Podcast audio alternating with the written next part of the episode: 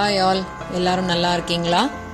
போன வாரம் நம்ம போட்காஸ்டில் எப்படி நம்ம ரொம்ப ஹாப்பியாக இருக்கணும் அப்படிங்கிறத பற்றி நிறைய ஹார்மோன்ஸ் அது இதுன்னு ரொம்ப சயின்டிஃபிக்கலாக பேசினேன். எல்லாரும் அதை பற்றி கொஞ்சம் யோசிச்சிருப்பீங்கன்னு நினைக்கிறேன். ஏன்னா அதை கேட்ட போட்காஸ்ட்டை கேட்ட நிறைய பேர் வந்து எனக்கு அது ரிலேட்டடாக நிறைய மெசேஜஸ்லாம் வர அனுப்பியிருந்தாங்க. ரொம்ப இன்ட்ரெஸ்டிங்காக இருந்தது அதெல்லாம் கேட்கும்போது ஸோ நம்ம வந்து நம்மளோட லைஃப்பில் நிறைய நேரம் நம்ம குழந்தைங்கள வளர்க்கறதுல எவ்வளவு தூரம் ஸ்பெண்ட் பண்ணுறோம் அப்படின்றத பார்த்தோம்னா குழந்தைய வளர்க்கறதுல ஸ்பெண்ட் பண்ணுறோமா இல்லை குழந்தைங்களுக்காக பைசா சேர்க்கறதுல நம்மளோட டைமை ஸ்பெண்ட் பண்ணுறோமா அப்படின்றத யோசிச்சு பார்க்கும்போது நிறைய பேரோட பதில் வந்து குழந்தைங்கள வளர்க்கறதுக்கு பணம் சம்பாதிக்கிறதுக்கு நேரம் செலவழிக்கிறோங்கிறது தான் உண்மையான பதிலாக இருக்கும்னு நினைக்கிறேன். ஏன்னா நிறைய பேருக்கு இப்போ அவங்களோட லைஃப்பில் பணம் சம்பாதிக்கிறதுக்குள்ள டைமை ஸ்பெண்ட் பண்ற மாதிரி குழந்தைங்களோட இருக்கிறதுல அவங்க டைம் ஸ்பெண்ட் பண்ணலையோ அப்படின்னு எனக்கு ஒரு தோணல் இருக்கு.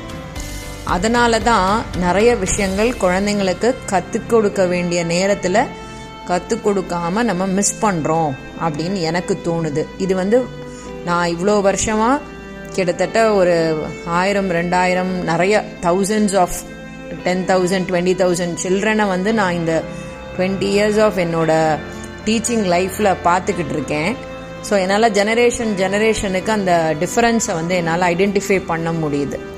ஸோ இப்போ ப்ரெசண்ட்டாக இருக்கிற ஜெனரேஷன் வந்து என்ன கற்றுக்கணும் என்ன கற்றுக்கக்கூடாது அப்படின்றத வந்து பேரண்ட்டுக்கிட்டேருந்து கற்றுக்கிறது இல்லை அவங்கள சுற்றி இருக்கிற மற்ற விஷயங்களை பார்த்து தான் கற்றுக்குறாங்க ஸோ பெற்றோர்கள் வந்து குழந்தைங்களை வளர்க்குறதுல பைசா சம்பாதிக்கிறதுல எவ்வளவு நீங்கள் இன்ட்ரெஸ்ட் காட்டுறீங்களோ அதே மாதிரி குழந்தைங்களை வளர்க்கறதுலையும் அவங்க கூட டைம் ஸ்பெண்ட் பண்ணுறதுலையும் இன்ட்ரெஸ்ட் காட்டணும் அப்படின்றதுக்காகவே ஒரு சின்ன ஸ்டோரி இது கொஞ்சம் இன்ட்ரெஸ்டான ஸ்டோரி கொஞ்சம் பழைய ஸ்டோரி ஆனால் கொஞ்சம் இன்ட்ரெஸ்டிங்கான ஸ்டோரி தான்.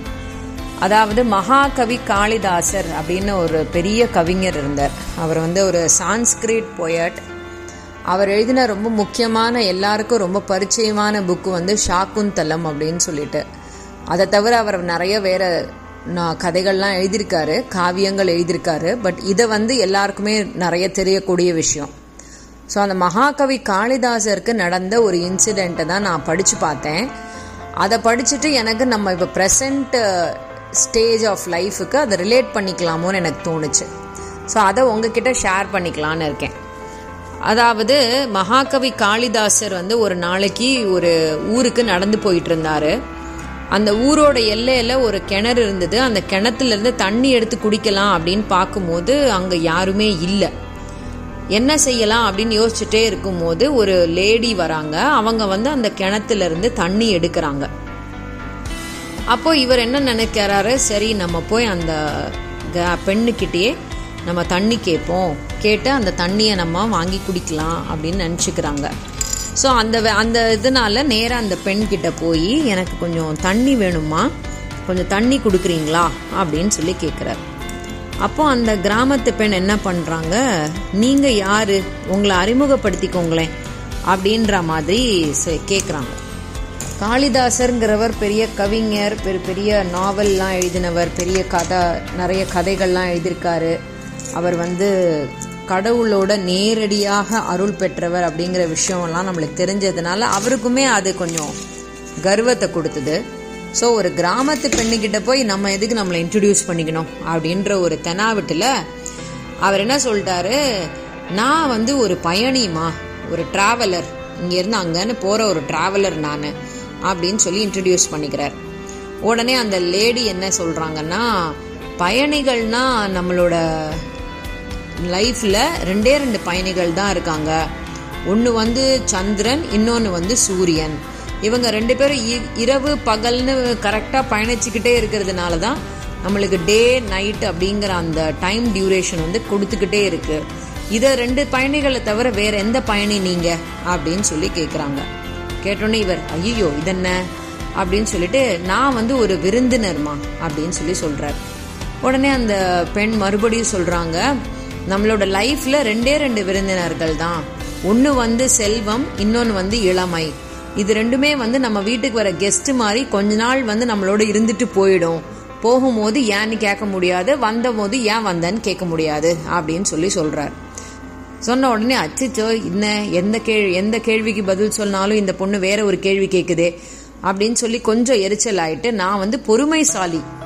அதனால தான் நீ கேட்குற கேள்விக்கெல்லாம் பதில் சொல்லிக்கிட்டு இருக்கேன் அப்படின்னு சொல்லி அவர் சொல்லும்போது அந்த லேடி மறுபடியும் சொல்றாங்க நம்மளோட எர்த்தில் நம்மளோட யூனிவர்ஸில் ரெண்டே ரெண்டு பொறுமைசாலிகள் தான். ஒன்று வந்து பூமி இன்னொன்று வந்து மரம்.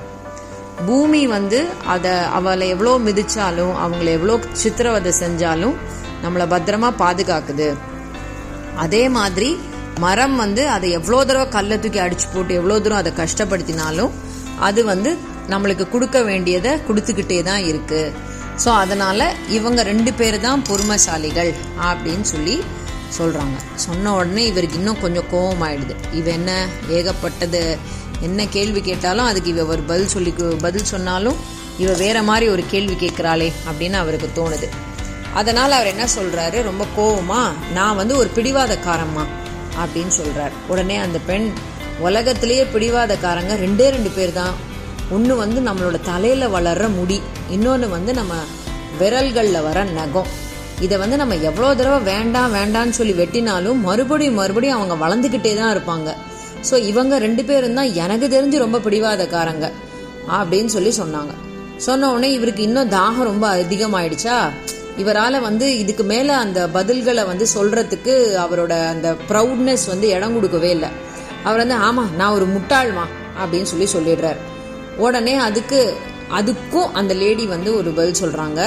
உலகத்துல ரெண்டே ரெண்டு முட்டாள்கள் தான் சார் அதாவது ஆள தெரியாத அரசனும் அந்த அரசனுக்கு ஜால்ரா அடிக்கிற அமைச்சர். இவங்க ரெண்டு பேரும் தான் வந்து இரு உலகத்திலேயே ரொம்ப பெரிய முட்டாள்.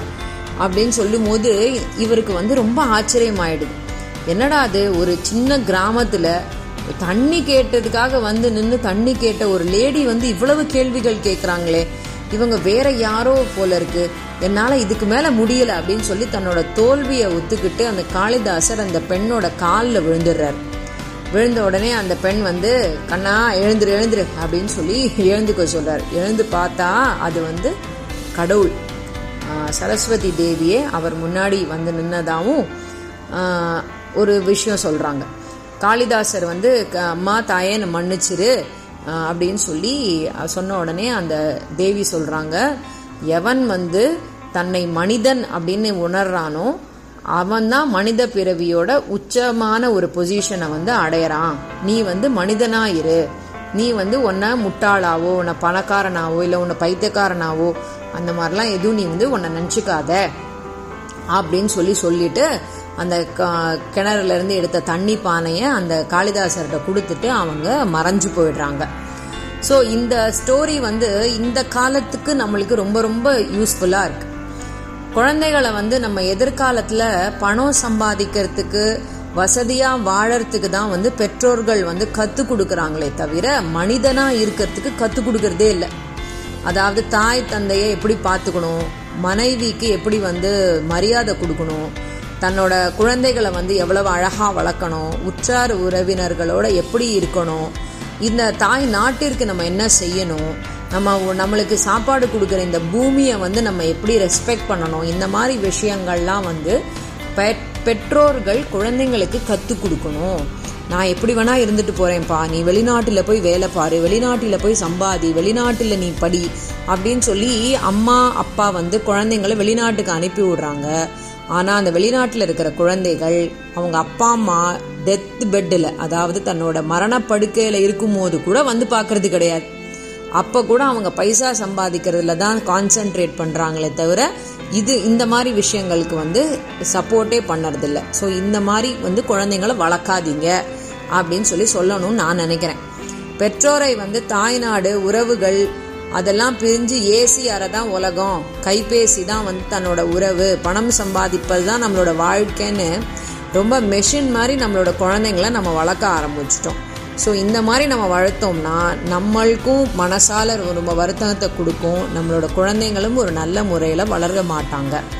அதனால் நல்ல மனிதனாக இருக்கிறதுக்கு முதல்ல நீங்கள் உங்கள் குழந்தைங்களுக்கு கற்றுக் கொடுங்க. அதுக்கப்புறம் நீங்கள் வந்து பணம் சம்பாதிக்கிறது எப்படி?